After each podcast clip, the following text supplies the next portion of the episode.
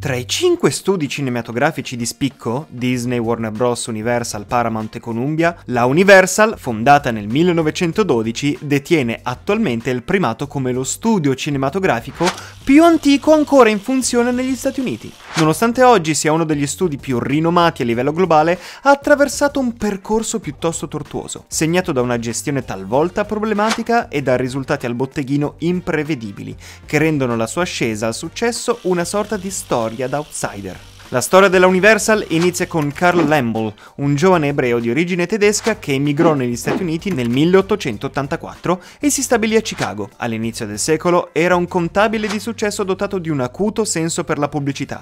Nel 1906 però lasciò il mondo della contabilità per avventurarsi nel nascente e stimolante settore del cinema, inaugurando una delle prime sale cinematografiche di Chicago e sfidando il monopolio dell'industria cinematografica detenuta da Thomas Edison. Edison. La Hemmel ottenne successo perché seppe distinguersi, enfatizzando il potere delle star, come Mary Pickford, nel promuovere i suoi film. La sua strategia di promuovere gli attori Florence Lawrence e King Baggot nel 1910 potrebbe essere considerata il primo caso in cui le star vennero utilizzate per commercializzare il film. La Hemmel si trasferì a New York per produrre i suoi film, fondando quella che inizialmente era la Yankee Film Company, ma che nel 1909 divenne la Independent Motion Picture Picture, IMP. Sebbene Carl Hamill sia spesso accreditato come il fondatore della Universal, la Universal Pictures non nacque fino a quando Hamill decide di fondare la IMP con altri 5 studi cinematografici. Gli uomini che fondarono questi studi, con cui era legata la IMP,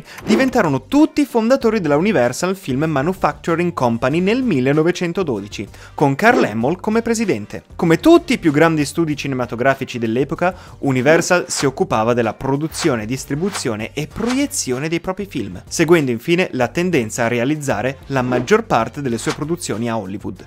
Nel 1915 gli Universal City Studios di Los Angeles erano il più grande studio cinematografico al mondo e la Hemmel fu il primo magnate del cinema ad aprire il suo studio ai turisti.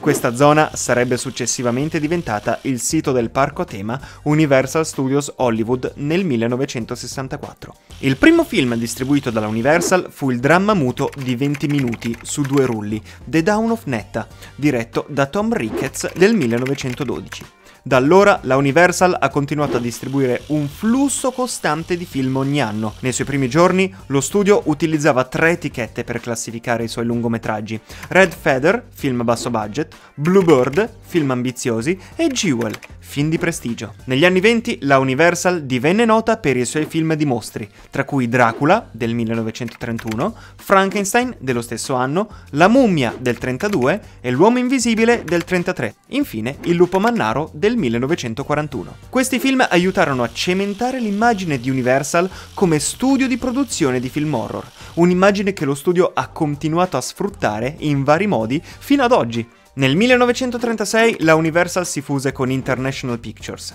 A seguito di questa fusione il nome della compagnia fu cambiato in Universal International. Nel 1946 la Universal International fu acquisita dalla Decca Records e il nome fu di nuovo cambiato in Universal Pictures nel 1963. Nel 1952 invece la Universal International introdusse il famoso CinemaScope, un formato widescreen che avrebbe rivoluzionato il modo in cui i film venivano proiettati.